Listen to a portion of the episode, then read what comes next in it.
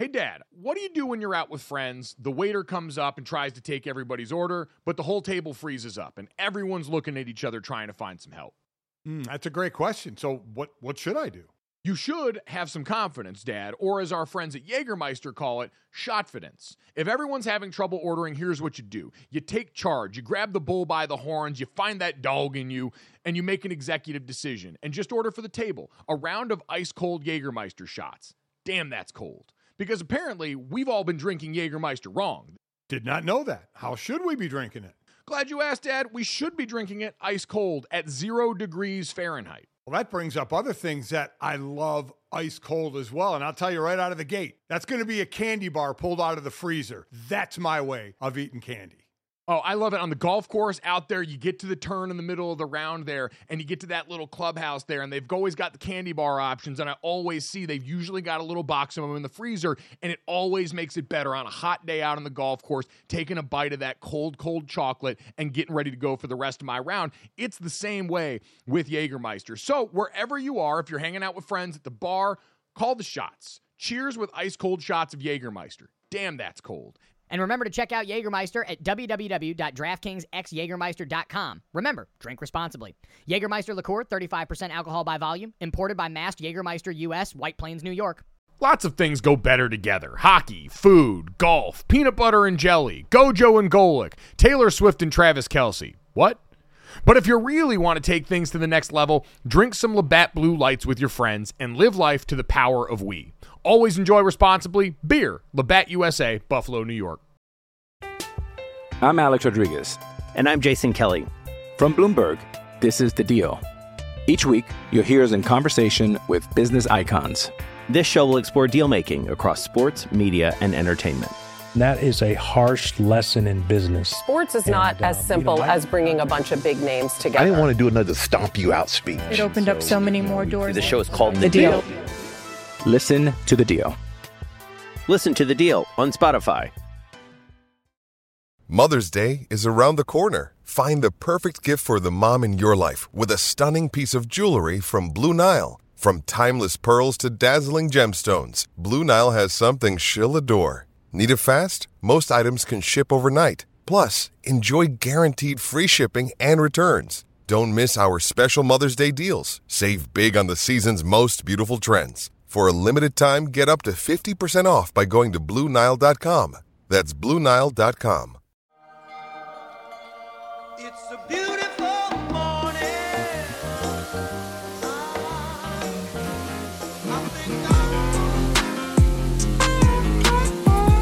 What's up, everybody? Welcome to Gojo with Mike Golic Jr. That is me. With me, as always, a man who definitely doesn't spend his spare time gaslighting his friends, Brandon Newman. Brandon, what's going on?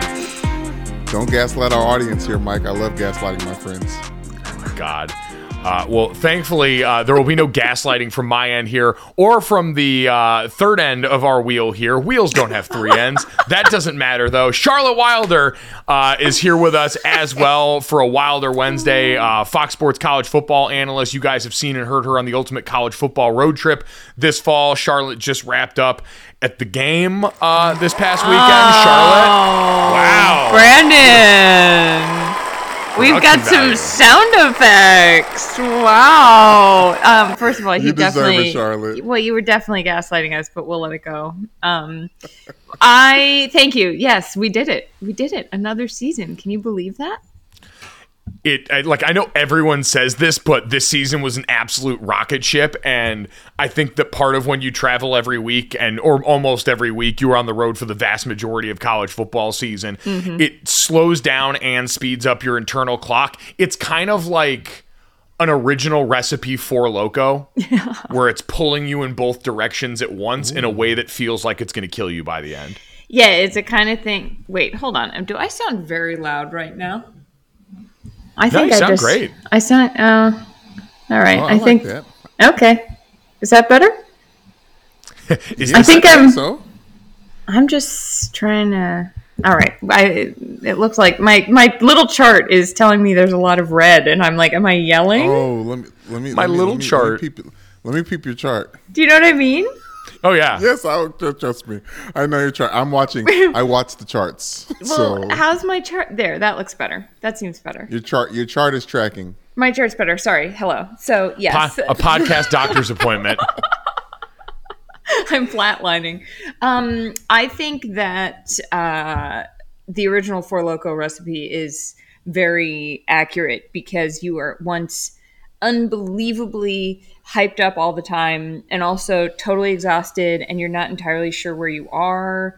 And i don't know about you but like my my body gets much tenser all fall. Like my my Yes. my muscles are all like by the time we come to the end of it i'm like almost having to get a massage every week because my my muscles are just like tweaking out and i feel like a million years old I haven't gotten a massage in probably a year and a half, and it's really worth it like you gotta treat yourself I know I need to take care, better care of myself. Brandon, you out here getting rubbed down usually or no?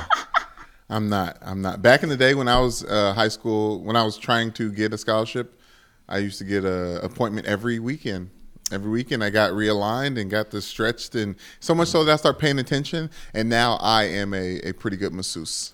Uh, to the point where my wife, I will go to masseuse, and she was like, "They're just not. They're not. They're not good. They're not as good as you." Wow. Oh God. Man, big spouse points there. yeah seriously Rock on for Brandon Newman. Well, we appreciate everyone that makes this daily appointment here. As always, download, subscribe, rate, and review Gojo wherever you get your podcast.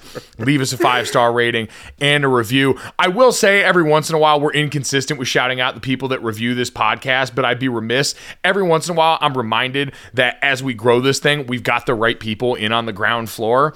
Because Herm79 wrote in a mm-hmm. review that was great about the Thanksgiving draft, but the title of it really sang for me, which was Don't Talk About Goku's Parenting. And for mm. people to already understand that is the place that we reside warms my heart. So keep those coming. Check us out on the DraftKings YouTube channel as well under the Gojo of Mike Golic Jr. tab here. Got a fun show today. The College Football Playoff Committee gave their penultimate round of rankings, which I heard Rece Davis bring up is one of the only places that we get to use a sports word like penultimate. Um, we've got that. We've got to look at uh, Spotify and Apple are dueling with their year end wraps. Uh, so we have to dive into that and find out if we got freaky on any of the musical tastes here. But uh, guys, you know where we got to start, right? i know where we gotta start USA. USA. you USA. I mean- USA. We're all in a little delay, so it's hard to sync this together.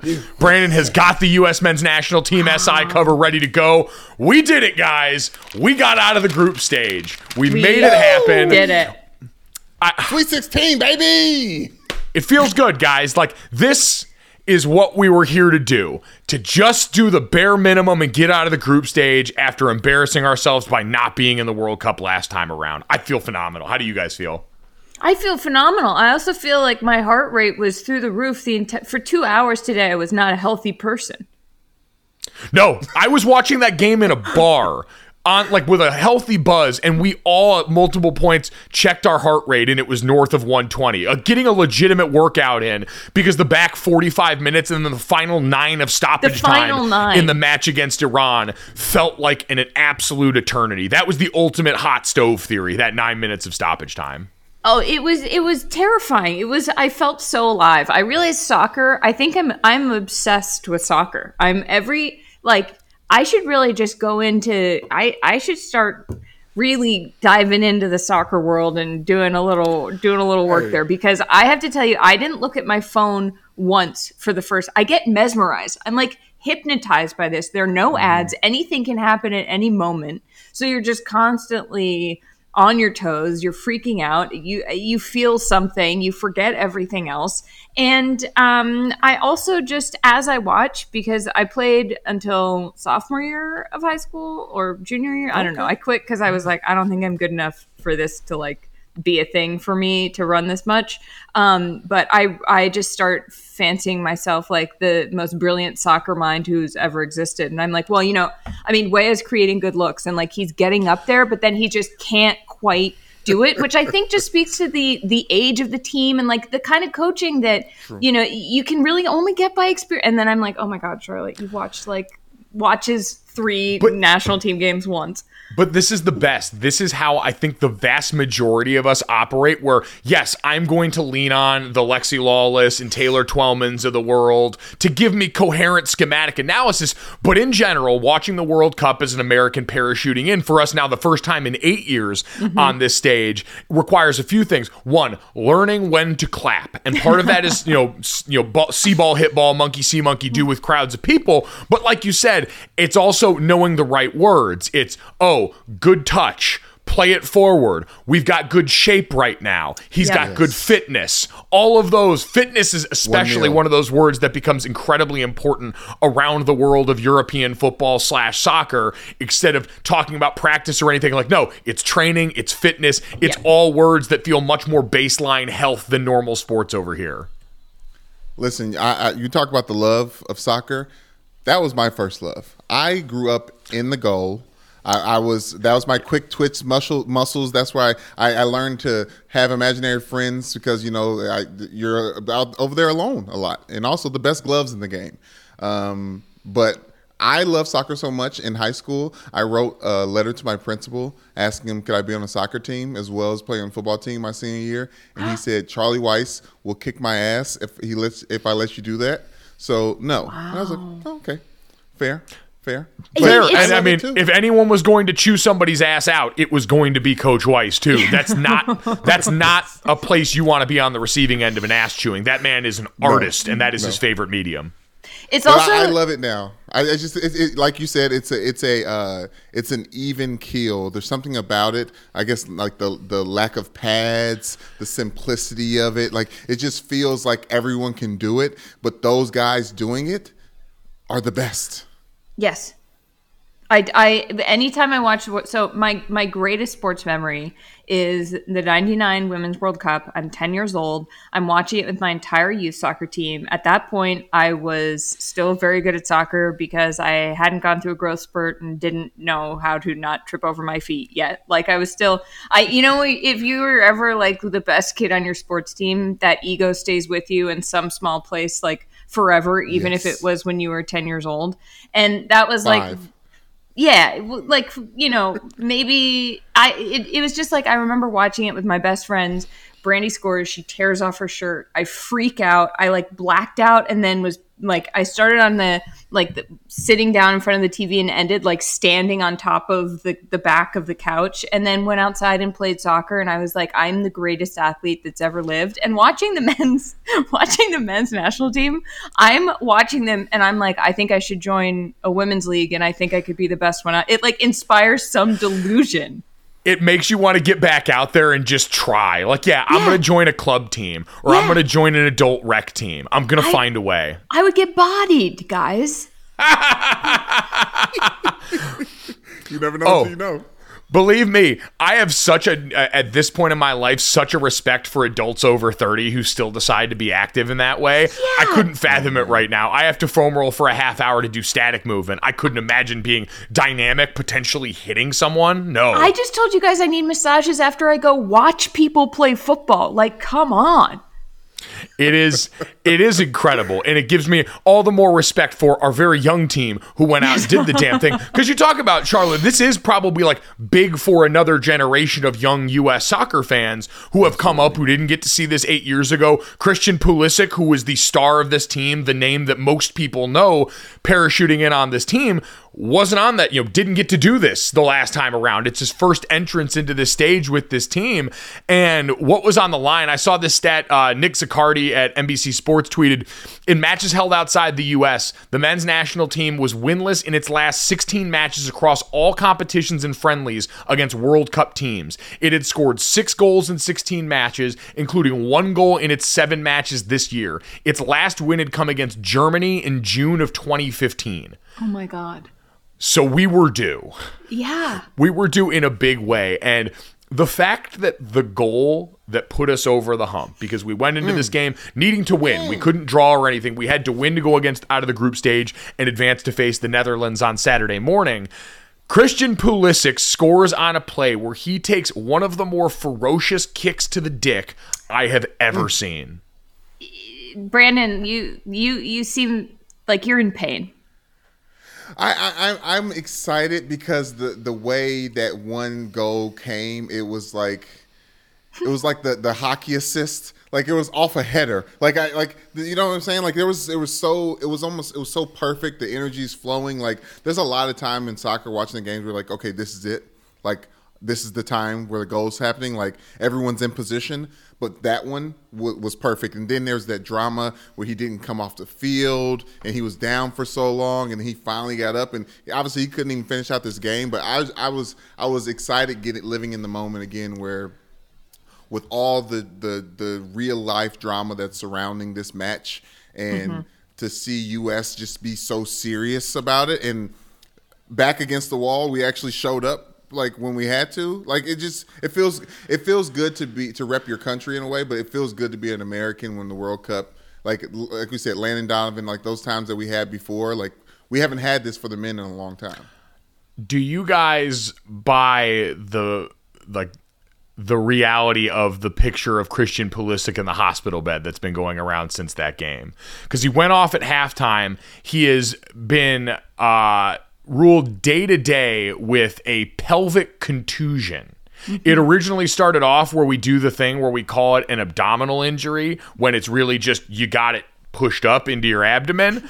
And there was the picture of him posted penis back on the picture of him posted from the hospital bed and the caption it looks like it's a snapchat it's got the same kind of caption as a snapchat but it's Oh, kind of real. grainy on the writing in a way that looks fake to me it wasn't on his instagram story but the caption is christian pulisic wearing this year's world cup shirt in a hospital bed with a caption that says so fucking proud of my guys. I'll be ready saturday. Don't worry. Prayer hands emoji heart emoji. And people are looking like i saw taylor twellman and some legitimate people retweeting this who i believe would know taylor's camp would know enough about the situation to buy it but the picture looks like it's doctored.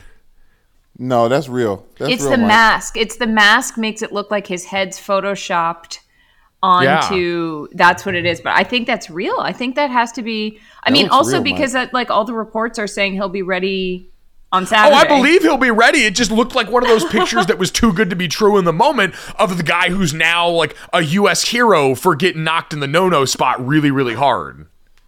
I mean I think that's I think that's real. I think it's a little squad. bizarre, but I think it's real. I don't know why you'd put that on I didn't know people still use Snapchat, which is probably why It's- I, I, Say it out I think it's Charlotte. I think it's where young people actually text now. That's what I've heard from my friends who have teenage kids. It's very bizarre, Really? but and so he's probably closer to their age. Speaking of people close to their age, the other thing I learned about U.S. soccer today, again taking cues from other people on what to be outraged about, is that Gio Reyna not playing is an absolute travesty. I have no idea why Greg Berhal- Greg Berhalter has been keeping him off the pitch. He played next to he played very little at the end. He came in like the 18, 89th minute against England. He didn't play at all versus Wales and didn't play at all today. I'm sitting in a bar full of people that are just looking up that like, all right, Reyna, like as things started to get away in the second half, Reyna, who plays over in the Bundesliga and is supposed to be the next like under 20 year old US soccer star and isn't out there for some reason. And so the soccer people are all getting mad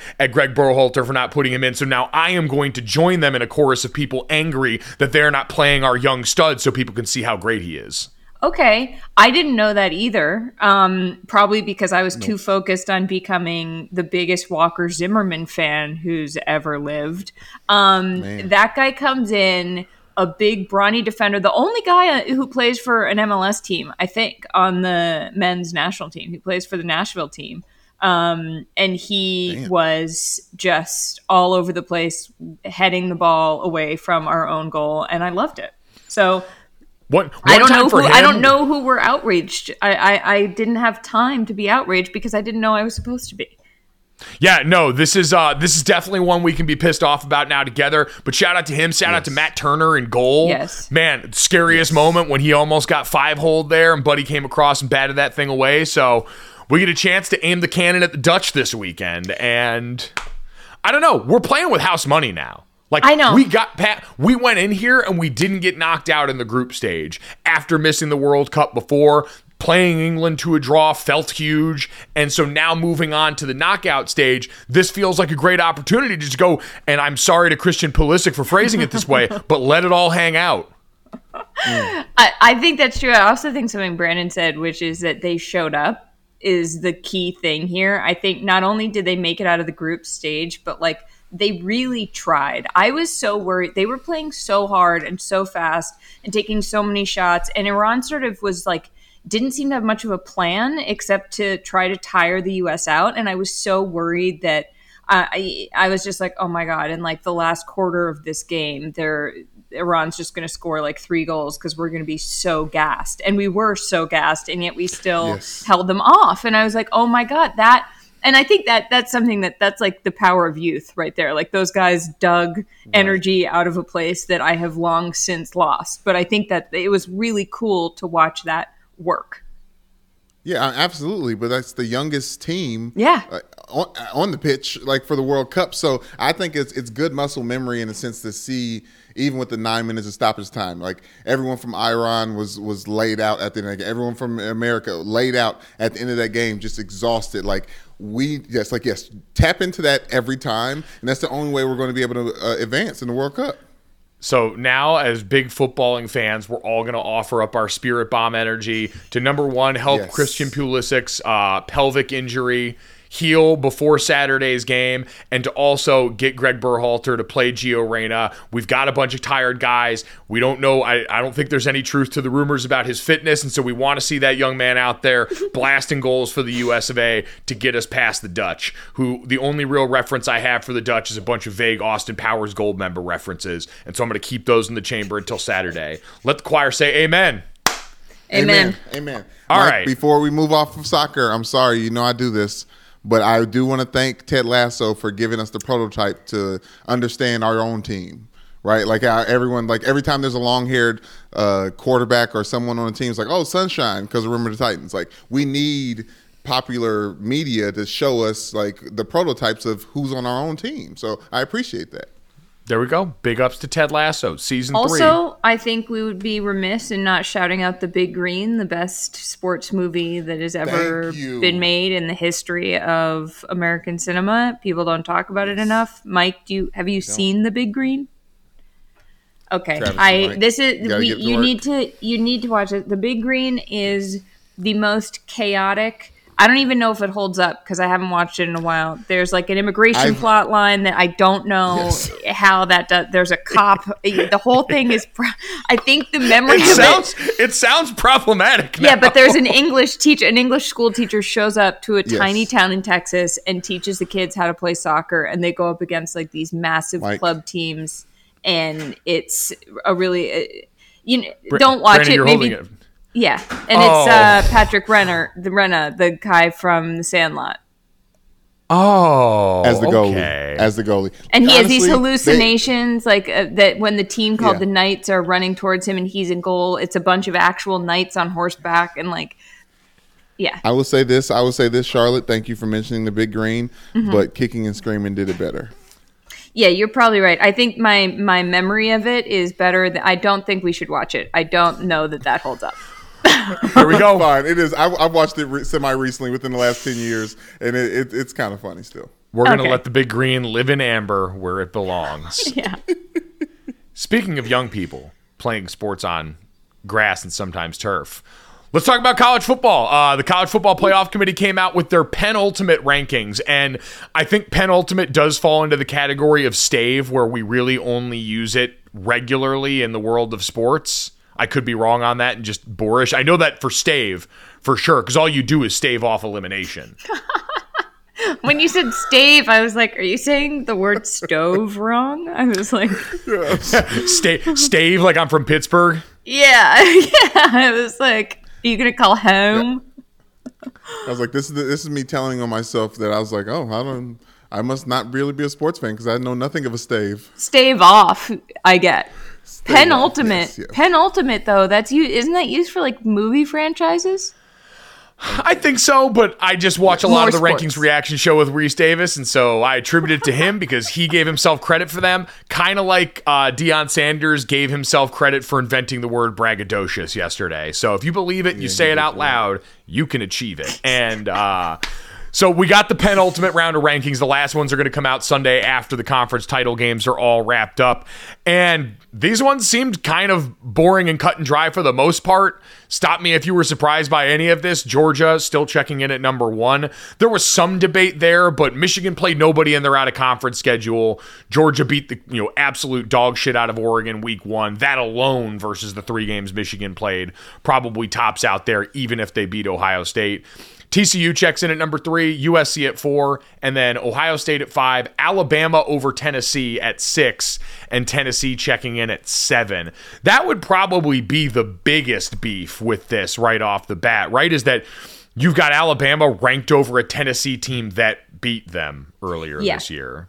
Yeah, I don't love that. I think that feels like, I mean, you know, sure, the Hendon Hooker's hurt. He's not going to be. So I heard, you know, on the playoff com- on the show ranking show, they were like, "Oh, well, you know, without Hendon Hooker, like, how can you really rank this team above?" And I'm like, "Ah, sure, but it's a team. It's not like a quarterback matchup. Like this is a team. Tennessee beat Alabama.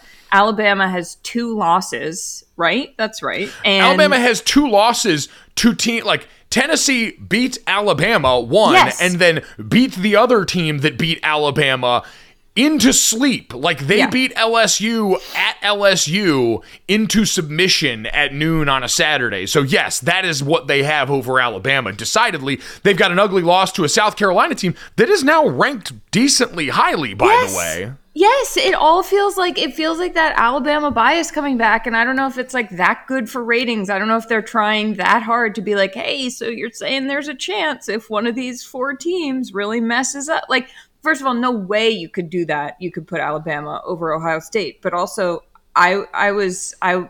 I did the like sports fan like oh what like what like Bama over Tennessee and maybe that's cliche but I really think it's I get what they're doing I don't love it So I and I would say this because I think it becomes an interesting conversation of who's actually in play now from here on out. Because when we look at conference championship weekend, Georgia, even if they were to lose to LSU, and they're like 17 and a half point favorites on DraftKings uh, Sportsbook, highly unlikely. But if they did, Georgia's still making the playoff. They would make it as a lower seed, but they're still making the playoff. If Michigan were to lose to Purdue, they're still making the playoff.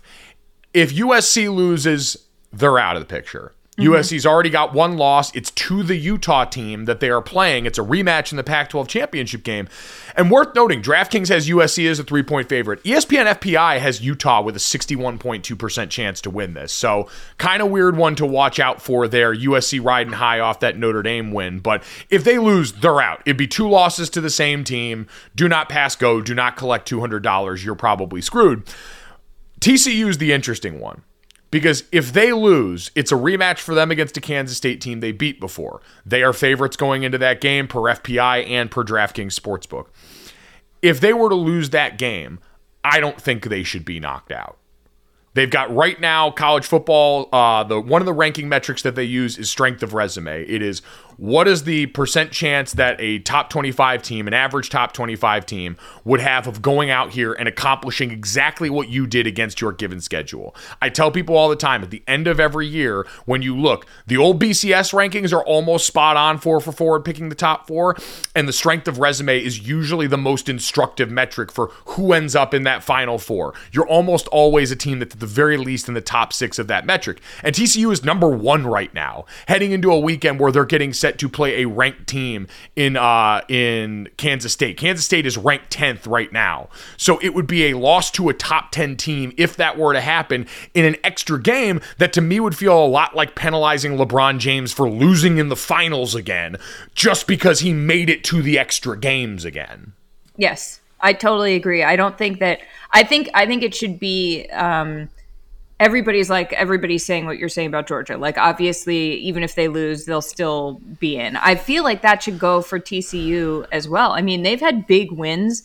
Nobody thought they'd be here. Um, I think dropping, as you said, like they would only have lost one game this season, um, and that to me is exactly you can't be punished for showing up to the thing that you were like lucky to get to when the other teams in this discussion don't have to like you can't put an Ohio State that did not have to play another game over a TCU that did. Is my personal. I, I I just don't think that that. I think that No. goes against everything that the the committee is supposed to reward.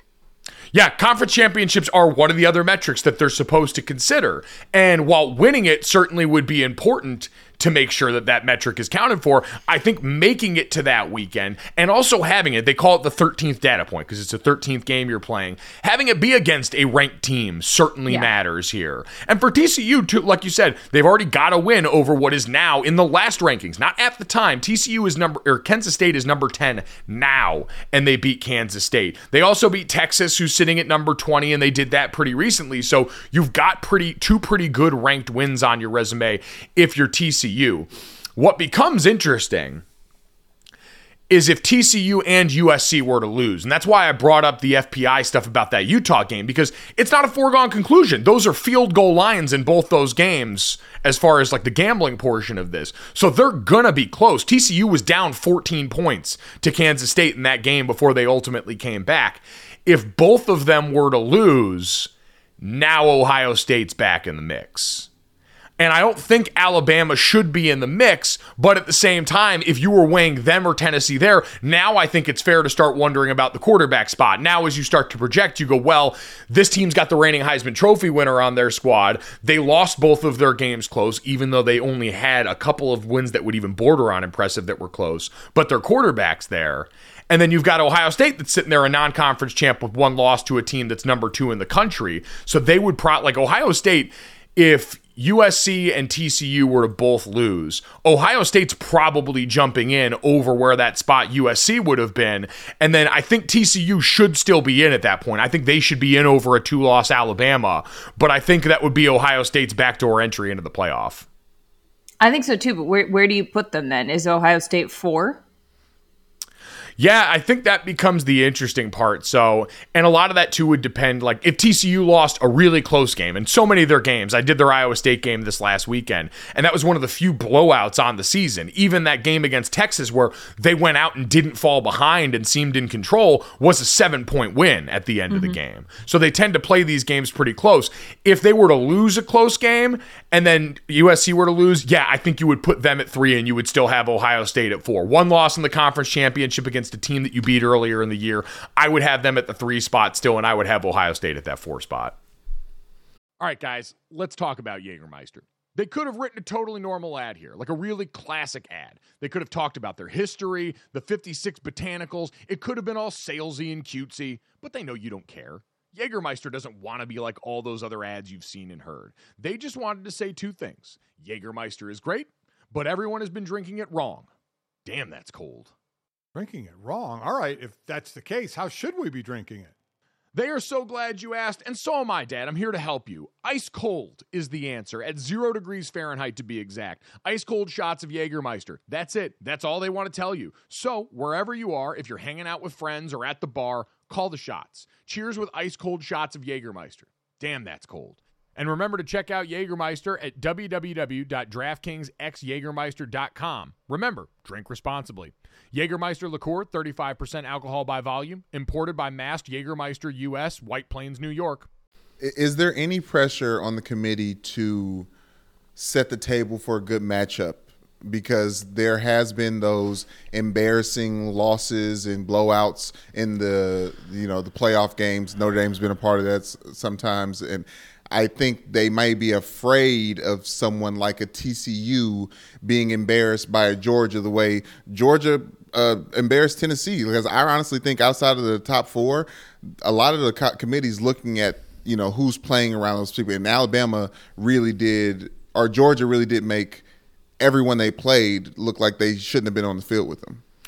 Um, no, I don't think they'll play around with those matchups. The only thing that really is important for the committee to sit, consider is, and that's why the Michigan conversation was one that was interesting to some people this week, and could be depending on how conference championship weekend goes. Right, if Georgia were to somehow lose and Michigan ends up at one, the one seed is supposed to get geographical preference over um, who their opponent is when it comes to the site of the semifinal game. So you're supposed to have a semifinal game that's closer to a home game, as close geographically as possible. So it's easy for your fan base to get there. So it's an advantage for your players. That's supposed to be the reward for the one seed. So that's the one that matters. The rest of it, no. Like, because there would also be in this scenario the possibility of a rematch with Ohio State and Michigan in the first round of the hmm. playoff if you were to organize that differently and have them as the two and three seed. So I, I don't think that stuff gets considered. No, I, I think that you know, people theorize about that. But again, these conversations are so cutthroat inside that room for ranking the teams where they are that I, I don't think that would factor into it.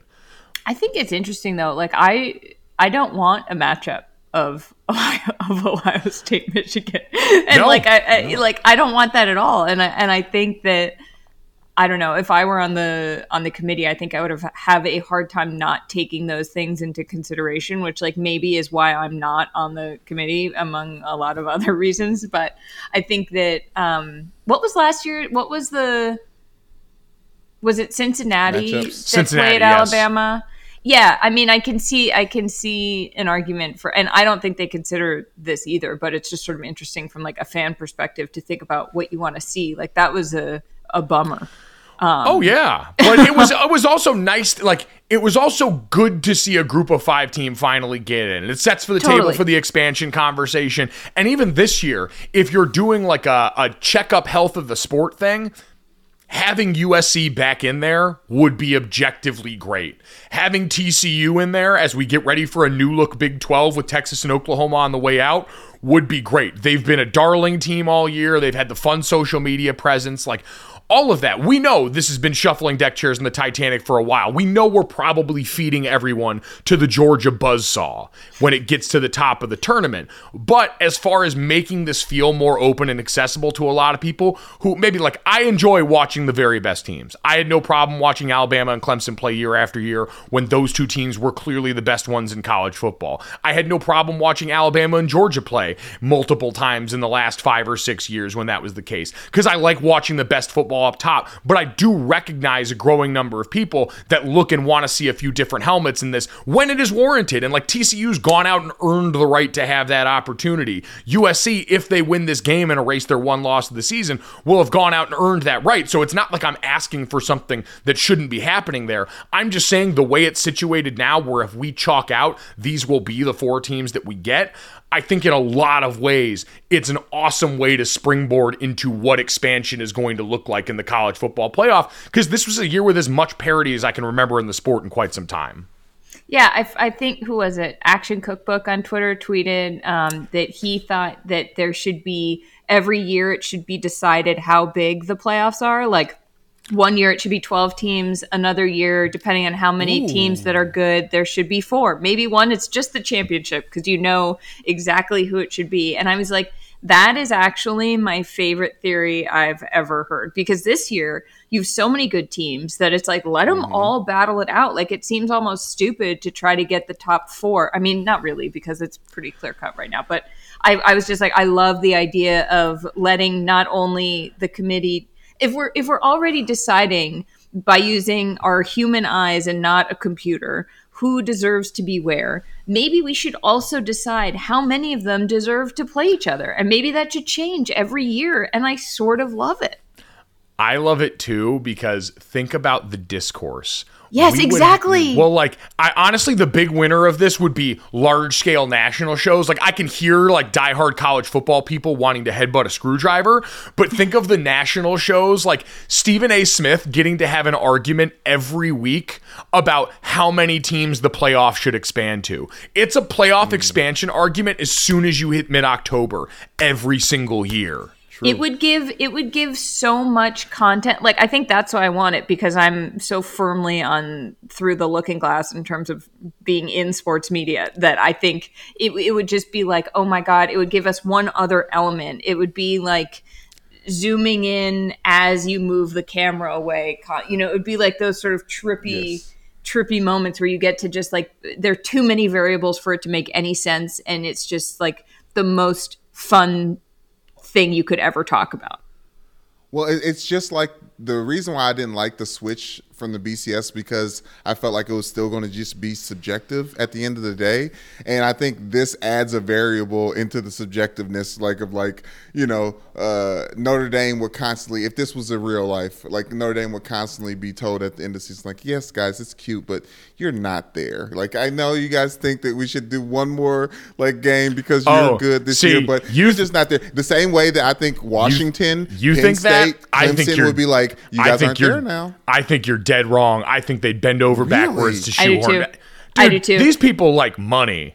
Yeah. That is the only thing that they care about for this on the decision making on the top end. Like, we're going to talk about CFP expansion a little bit later. And the reason they want it to happen earlier is because it would make them almost half a billion dollars more. Yeah, and they want they want the marquee teams in. They want they want the Notre Dames. They want the Yeah, USC's. They want the.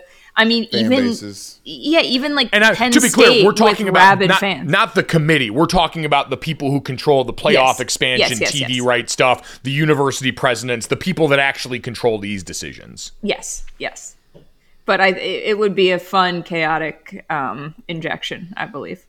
Oh, a, a, a direct injection of life straight into our veins. It would be Also, then you do, then you start playing with the transfer portal of like depending on like guys are are making their decisions. It's like when do, does the transfer portal match up with the announcement of Oh. how many games are good? You know, it's like Right. beautiful stuff. the transfer portal coaching jobs would be Yes. affected by this because if you're a team that oh. has a chance of making the playoff and you're a coach, you have to weigh jumping before you have that opportunity, taking a job somewhere else. Can you even do that for players that might opt out to get ready for the draft? You're Yeah. waiting to figure out for those guys, hey, if I have a playoff shot, I might stick around for this bowl game as opposed to punting on that the way that we've seen. So there would be so many people. You'd have to have like a specific date where it's decided by for a lot of reasons. And this is totally unrealistic because of all the bull money stuff that controls all of this anyway. But if we're going to fantasize about this suspending reality for a bit, then yeah, watching all of those people have to weigh that in real time would be incredible theater.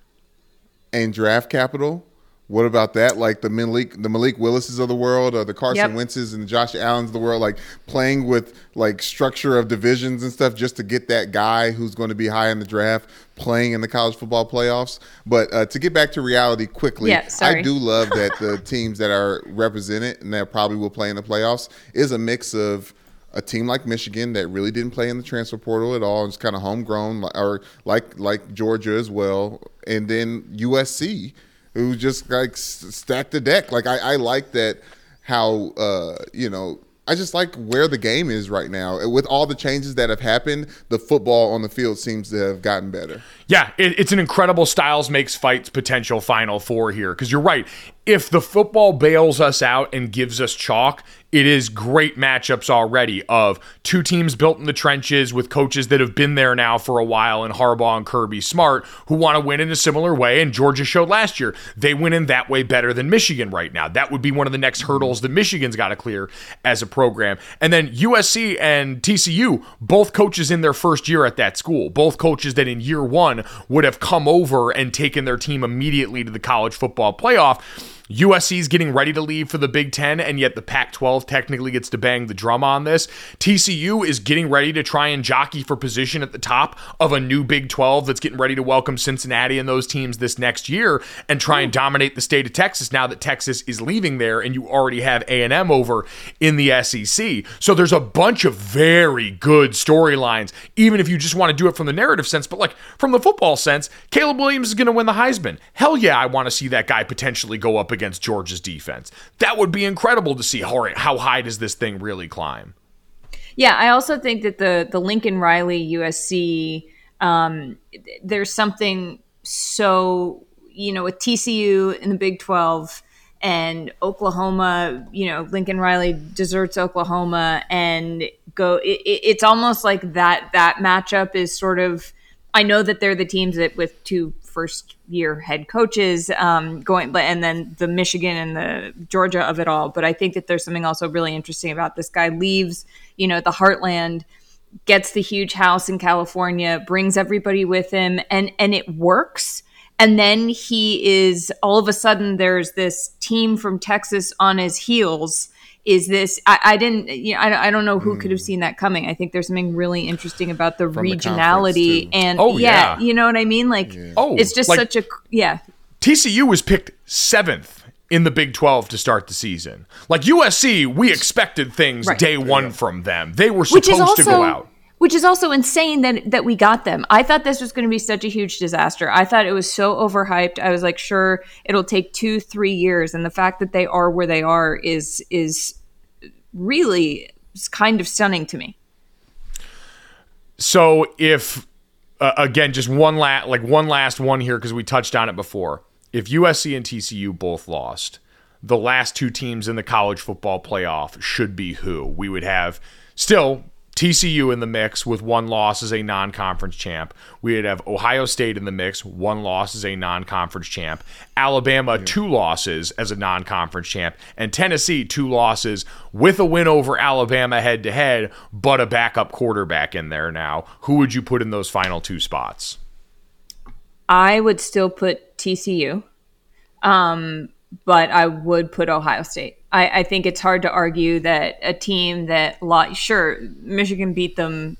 It wasn't a close game, um, and they sort of seemed to fall apart. But I think that even, I think that with what Ohio State has done this year and how dominant they've been, to to put a team that only has one loss to choose an Alabama or a Tennessee over that to me seems like you're trying to do too much algebra in some or, or like too much calculus. Mm-hmm. It's like just just do the simple math and like put the team michigan's number two. That is their one loss. Like i don't quite see how there's any other argument No, I would agree. I would keep TCU in there. I would have Ohio State sneak in.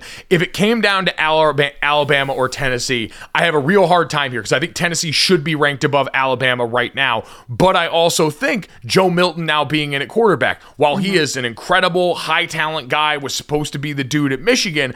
I do think Hendon Hooker was such a big part. He was a Heisman Trophy candidate for the majority of that season for Tennessee, and part of the human committee was always there to be able to look and notice this stuff and project forward with that in mind. And if you were going to snake one of those teams in there, even as lackluster as they've been, I could very easily see them choosing it to be Alabama. I wouldn't have them in there for all the reasons that we mentioned right now, but if you made me choose between those two, I think putting Alabama in there as close as they played that Tennessee game, and especially with having the reigning Heisman Trophy winner, would probably be the one that pushed it over the line for me. So. But uh, yeah, I'm with you. TCU and Ohio State would be the answer there. Hopefully, I I'm rooting for chalk this weekend. I want them to be good games. I want them to be close, but I really like this Final Four, and I would love to watch this play out on the big stage. So hopefully, we get the chance to try and pull that off here. The NBA playoffs are heating up, and so is the action on DraftKings Sportsbook, an official sports betting partner of the NBA. With same game parlays, live betting, odds boosts, and so much more, don't miss out as the NBA postseason winds down. And now that the Boston Celtics have slayed the boogeyman in the Miami Heat, Boston fans, we feel a little bit more confident about the situation. You can decide right now, and if you're new to DraftKings, you can also check this out. New customers can bet 5 bucks to get 150 in bonus bets instantly. So download the DraftKings Sportsbook app now and use code GOJO. That's code GOJO for new customers to get 150 in bonus bets when you bet just 5 bucks. Only on DraftKings. The crown is yours. Gambling problem? Call 1 800 Gambler. Or in West Virginia, visit www.1800Gambler.net. In New York, call 877 8 HOPE NY or text HOPE NY. That's 467 369. In Connecticut, help is available for problem gambling. Call 888 789 7777 or visit ccpg.org. Please play responsibly. On behalf of Boot Hill Casino and Resort in Kansas, 21 plus age varies by jurisdiction, void in Ontario. Bonus bets expire 168 hours after issuance. See dkng.co slash bball for eligibility and deposit restrictions, terms, and responsible gaming resources. Um, guys, Yes. yes been a very fun day around here. I want to end it on the right note here. Brandon, do you know what time it is? me? Is it time for that right now? It's time for that, Brandon. Well, let me uh let me get ready. i just had a thought which is this is so corny sometimes i don't know how my brain works but i was like man it's so cool that i'm i'm sitting here in the podcast with you guys i was like I was like, I'm in the podcast. You know, when you're listening to a podcast and you're like, oh man, it sounds like they're having so much fun. I was just like, holy shit, I'm in it. I'm inside the, I'm like, I'm in the computer. the files in are the in computer. the computer. Wow. and and so is everyone else listening right now. Thank That's you for being that here. sound that was both incredibly sweet and also sounded super baked. Yeah, I'm. See, the other day, I ate a very tiny, tiny, tiny amount of a drug, um, and like the kind, like the amount that should not do that does not do anything to you. And I um, was convinced that I was unbelievably high, and I've also had CBD gummies that that that literally do nothing and have ended up like laughing uncontrollably on the floor. So I I'm not someone who needs any substance to already be like you can give me a gummy bear that is completely made of ah! sugar and tell me something's Yeah. in it and I will convince myself that I am seeing God because that's how my brain works. So I'm not Oh, on man, anything you- right now. I was gonna say natural, like actually high on life. What a tremendous place to be. Natural high. It is weird inside my brain, you guys. Is what I will. I mean, you've Oh. heard me talk about like cargo planes before. You know where things go. Yeah, you're you're high off community right now. Yeah. and we really, we love it. Anyway, Bra- Brandon, are you high off the majesty of song right now? Are you?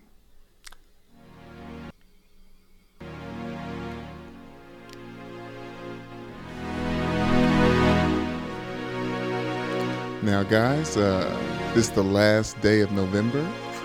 It's been a traditionally horny uh, God week, damn but it. tomorrow we turn the page and it is December and it's time for Christmas, but had to end no rut November uh, in only one way possible. I'm gonna take my time. She gon' get hers before I. I'm gonna take it slow. I'm not gonna rush the stroll. So she can get a this, that, and the third. So I can get a this, that, and the third.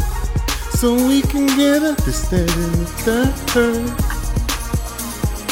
This, that, and the third. Whoa.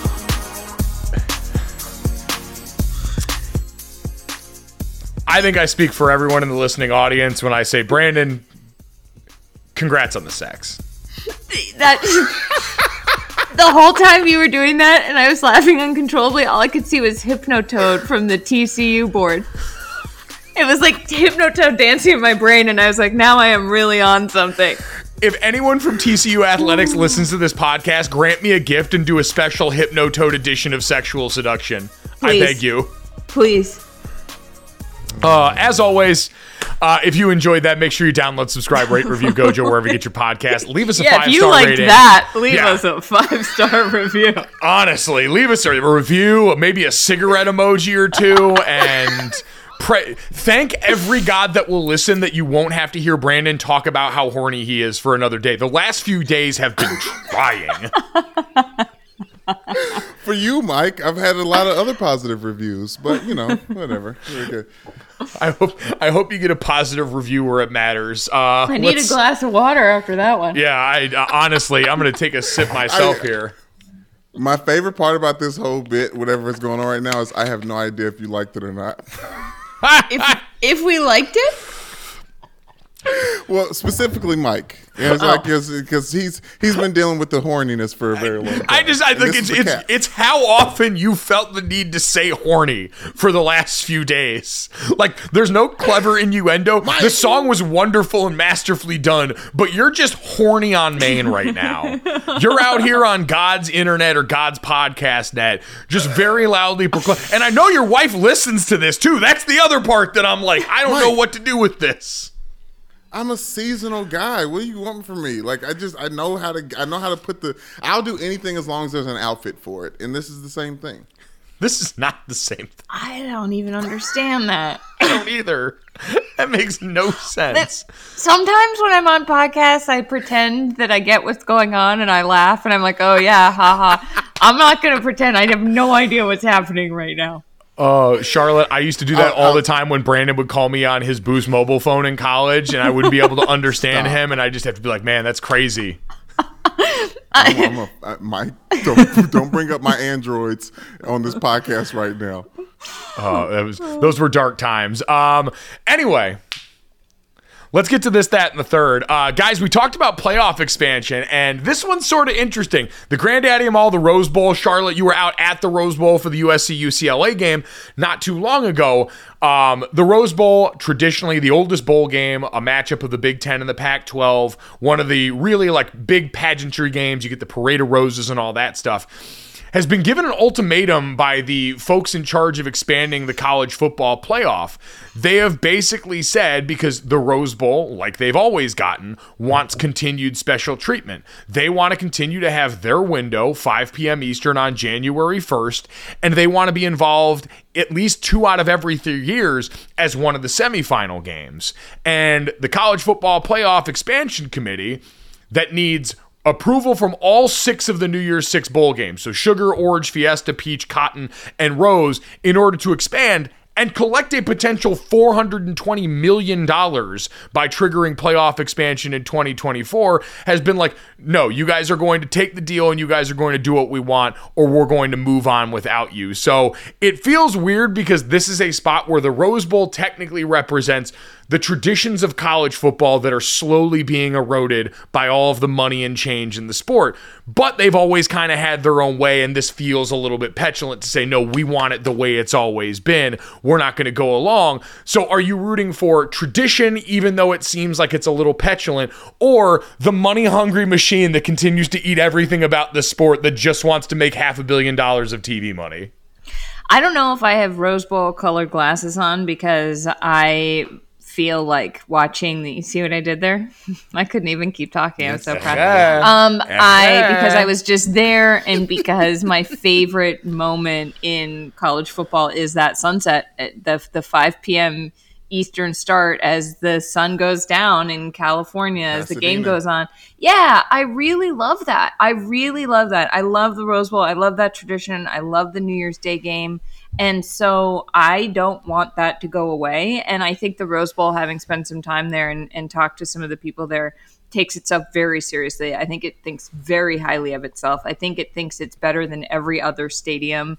And in some ways, it is, but that's so LA of it. Do you know what I mean? Like you go to you go to you go to Tiger Stadium at LSU Death Valley, and it's just like, oh, this is the most metal thing I've ever seen. You go to the Rose Bowl, and you're like, you're fancy and you're beautiful, um, and so maybe you shouldn't get treatment other, but like also, I want it to be there, so I'm I'm on I'm on their side. I think in that's where I'm general, it's going to find a way. They're going to find a way to make this work because I think both sides really want to say that they're still involved with all this. I think this Yeah. is everyone from the CFP and all the reporting sounds like they're really trying to brush back the Rose Bowl off the plate to get them to fall in line like the other games and not make this weird going forward because mm-hmm. they want the brand of the Rose Bowl. That brand is also worth money to them, but I think they're also tired of having that. So I'd imagine there's some sort of meet in the halfway. I'd be stunned if the Rose Bowl wasn't a site for the CFP semis two of the three years. As much as it would suck and the other bowls are probably pissed about that, I would imagine that's probably the give on this because the brand of the Rose Bowl is one that no one's going to complain about if it's the site two or three years, even if it's extra travel for some people involved, which would certainly lose out because this is all about money. The Rose Bowl makes money and smells like money, like Charlotte said. So the money folks are going to be in there and find a way to get this done.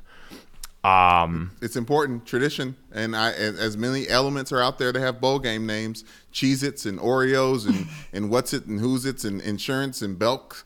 Like I think let's let's let let let's let the Rose keep a bowl, Yeah. and let's make it important because it is. Speaking of important things, guys, let's get to that. Um, congratulations to Patrick Mahomes. Uh, him and his wife had a new baby, Patrick Bronze Lavon Mahomes the third. Um, You said you said Bonds Laurens. bronze, uh, bronze is in quotes. So I'm looking at Patrick Mahomes' Instagram post welcoming his baby to the world, and Okay. young Patrick uh, has bronze in quotation. So I don't know if that's a nickname, what they're going to call him instead of Patrick. Um, you know, since you know some people like to differentiate. LeBron James Jr. calls himself Oh, Bronny Bronze, James. like the third. Yeah. I get it. Oh. yes. Oh, wow. Come across the finish line third. Oh wow! We all we all oh. talked about this before we got on air on this podcast, and none of us could understand why bronze was the nickname. And we all legitimately, this is not a fabrication. This is not theater. This is us legitimately having our minds oh blown. Oh my god! I was like, I was like, you know what? I really appreciate. I appreciate that Brittany and Patrick Mahomes are naming their son bronze because it's like setting the bar a little bit lower. So if he jumps over it and gets silver or gold, he's succeeded beyond their mm. wildest dreams, and isn't that lovely? But it's actually just the third. Well, spe- speaking in wonderful things about this birth announcement, besides that, that just rocked our worlds, I loved this moment in the comments under the photo. the sunglasses brand Oakley chimes in. And by the way, we're a knockaround podcast. Check out knockaround.com for great deals on polarized sunglasses. Um, Oakley, who I think sponsors Patrick Mahomes, commented and said, Congrats, guys. Absolutely beautiful news. Can't wait to see Bronze in his first pair of Oakleys. Sunglasses emoji. Guys, if you had to have a brand sponsor the birth of your kid, who would you want it to be? My Crocs. Oh my God, that answer came so quickly. and it's so great. I want, I want, and Crocs, if you're listening, when I have, if I'm lucky enough to have children, I would like Crocs to be the first comment that says, "Congrats! Can't wait to see him or her in their tiny little pair of Crocs." Baby Crocs would be cute for the like announcement too. Or, even. or if we're getting really, really into the men's style weeds, uh, well, I guess unisex style weeds, uh, Merrell Hydro Mocs, but I don't think Merrell has simply its own account for Hydro Mocs, so I'm going to go with Crocs. what are hydro mocs? Are those boat shoes? No, they are Pretty like self-explanatory if you're coming thinking about Merrell. I'm gonna I'm sending you hold on. Brandon, while she's looking that up, what brand would you want to sponsor the birth of your next child? well, now now it feels like there's nothing better, but I would I would lean towards Brawny, and uh, maybe uh, I'm uh, uh, being Ooh. wasteful by choosing a, a paper towel brand. Oh, But as a parent who's constantly cleaning things up. And you really do need it, and the, the, the way you can wet a paper towel and it instantly becomes a a, a, a vapor. Uh, I mean a Well, a, a baby wipe. Excuse me, I, I blanked out on the thing I use ten times a day.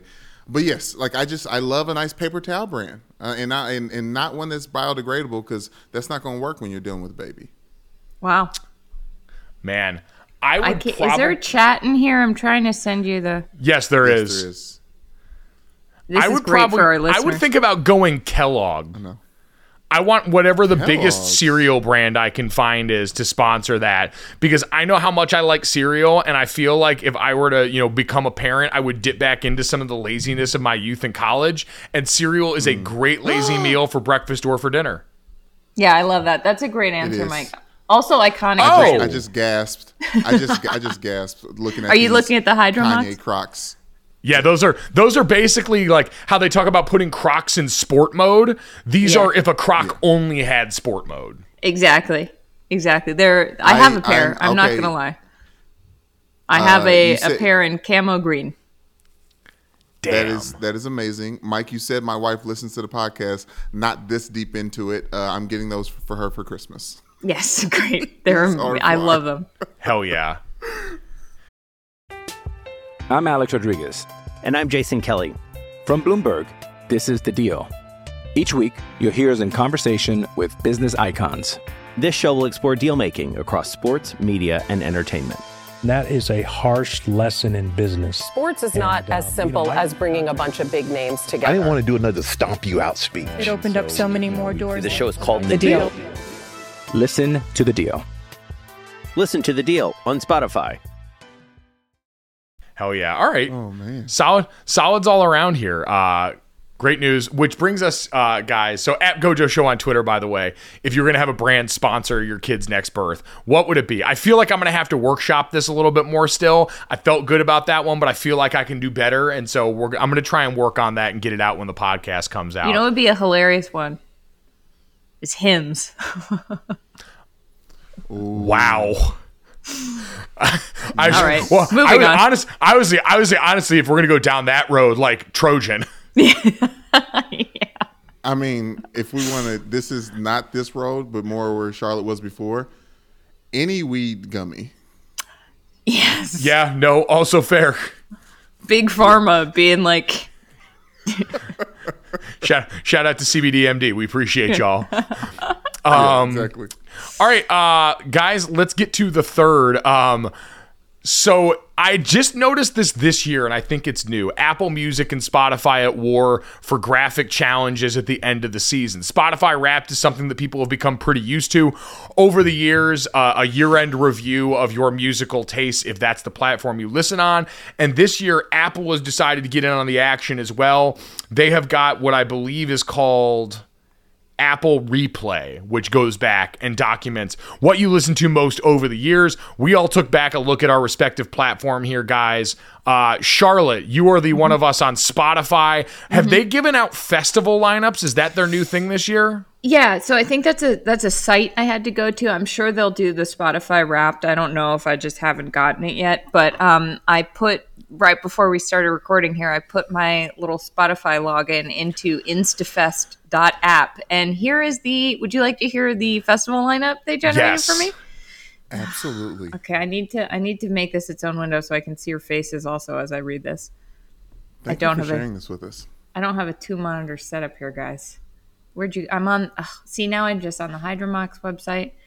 Oh, Got a lot going on You're at once here. link? Okay, here we go. Here we go. Are you ready? Uh, Tuesday, November Yes. 29th. The headliner is Taylor Swift. Um, the following acts are Sheryl Crow, Bleachers, Dawes, Madison Cunningham, Julien Baker, George Harrison, Chris Stapleton, Harry Styles, Wunderhorse, Dua Lipa, and Frank Sinatra. Damn. Frank from the Rafters. Then uh, Wednesday, the headliner is Carly Rae Jepsen with Maggie Rogers HAIM, Phoebe Bridgers, Muna, John Mayer, Jack White, Beyonce, Phil Collins, the Royal Guardsmen, Lucy Dacus, and Rihanna. Jesus Christ, Charlotte, you have a type. Even, even Spotify knows to keep John Mayer and Taylor Swift on different days. Exactly, exactly. And then uh, Thursday, December 1st is. I this one really kills me. Uh, headlined by the 1975. Then you've got the Beatles and Bruce Springsteen. Then you've got Sleigh Bells, Kacey Musgraves, Sam Cooke, Sarah Hennessy, Sturgill Simpson, Meek Mill, the Beach Boys, Counting Crows, and Tyler Childers. Wow. God, Charlotte, your third stage cements the fact that you were always supposed to be a sports writer. Hey, hey, So bad. hey! Yesterday, going into dreams and nightmares. That's gonna Yeah. be crazy. Yeah. That's true. You'd pay for it, Brandon. You'd pay for it. Him bringing out Meek for a song. I really, I only listen to women basically, and like mostly dead guys. Women and dead guys. and, and, and men. Yeah, men that have been affected by women like Frank Sinatra. Yeah. Yeah. So, Brandon, were you able to look this stuff up yet, or do you need me to go first? I have the names of those people, but I don't have them in in the festival form. So I don't have them in festival form either. I was an Apple Replay guy, which means the only interesting thing that came out of this for me. So my top five artists are kind of the weird grab bag of shit that you would expect with me. Number one's Taylor Swift. Number 2 mm-hmm. is Harry Styles. Number three was Drake. Number four was Pusha T, which you talk about friction there and keeping them separated. and then number five was Breaking Benjamin because, and honestly, people are like, how in the world did that happen in the year of our Lord 2022? When I had to stay awake the night before games to finish doing my game boards on the road, I would put on noise proof headphones and I would just blare the same music that I would work out to. And getting back in the gym and lifting actual weights this year means that I needed to channel like 2006 Mike Golic Jr. And that mm-hmm. guy listened to a lot of like borderline metal, alt rock, and Breaking Benjamin was near the top of the list. So the thing that I took a lot of shit for though was my number one most listened to song of the year was Music for a Sushi Restaurant by Harry Styles. Why it is had that a problem? because it only had 78 plays and people looked at me like I was crazy for the oh. fact that I had only listened to my most listened to song under 80 times. Wow. Interesting. Well, People hating. Yeah, Like I I don't know what a normal weird? amount of times to listen to a song is. And like I listen to music for a sushi restaurant all the time. I would put those songs, that album, uh, Harry's House, Midnight's, and um and that t- uh. T, uh, Pusha T album, I would put on when I would fall asleep on the plane, so it would just run over and over again. It's not surprising to me that these are the albums at the top, but I didn't realize 78 times apparently wasn't Die Hard enough. I don't know though. I don't know how many times anything is enough of. I feel like that's diversity though within the year. Like it's just like yeah, your top would be you got a couple. You got probably got a couple seventies. I hope uh, so. Rolling around there. Brandon, what do you got? Yeah. well, last year was something, guys, because I, I found out about Fleetwood Mac last year, so Welcome. they're in there. Hell yeah. Welcome indeed. yes, that that cranberry guy uh, got me got me going uh, hard into Fleetwood bangers on bangers. If you don't. Oh know. yeah, that's right. Um, I but- forgot about that guy. The- shout out to the yeah, shout out to the skateboarding cranberry Yes. juice guy. Yeah. Oh man. So outside of that, obviously Drake, um, Jack Harlow, obviously Louisville, um, Freddie Gibbs. Um, I, I mentioned Fleetwood Mac, but and and and, and Lil Baby uh, seems to be a lot of where I wish I was listening to a little bit more like smooth melodic stuff, like Kendrick Lamar. Uh, this last The problem with these year end lists is that it makes you feel like during the year you should curate what you listen to to give you a better end Yup. of year thing. Right, This like is I'm not- almost like the most Yeah. pure form of social media we have because you're not thinking about it while you're listening to it. It's just me listening to like that one Phoebe Bridgers song over and over and over, and my phone is like, I see you. And I'm It's like, I wish there were a few more. I wish this weren't so on the nose, but it's This- exactly it's the most honest version of us. This is a musical version of getting your screen time report at the end of a week. Yep. Mm, yes. Well, I mean, I, I, I- I can't leave my kids out because Baby Shark uh, by Pitch Pitch Fong, and then also Pink I Got a Dream from Tangled. Uh, Carter really likes the Tangled soundtrack, so that was definitely represented as well. People Yeah. with kids, these ones for them are always incredible because it'll be like, you know, Jason Isbell followed by the Moana soundtrack. Oh my gosh! It calls me. Yeah, Oh it's a God, banger. Moana had some bangers, man. That one. Uh, listen, if that ends up on your end of the year or whatever it is, replay or Spotify Wraps, yours is the kingdom of heaven. We're all rooting for you. If somehow this podcast ended up on your end of season wraps, we appreciate you for getting in early because we've only been doing this since May, so that would require a lot of listening, and we love you a little bit more. Don't tell the rest of your siblings. I know we're not supposed to pick a favorite. You're our favorite if we wound up on there. And if we wound up on there, make sure you show us some love. Make sure you download, subscribe, rate, and review Gojo wherever you get your podcast. Leave us a five star rating and a review. Check us out on the DraftKings YouTube channel under the Gojo with Mike Golic Jr. tablet. Follow Charlotte Wilder at the Wilder Things on all social media platforms to follow along with all the wonderful things that she is doing, covering college football and covering sports in general. Thank you guys so much. We'll talk to you tomorrow.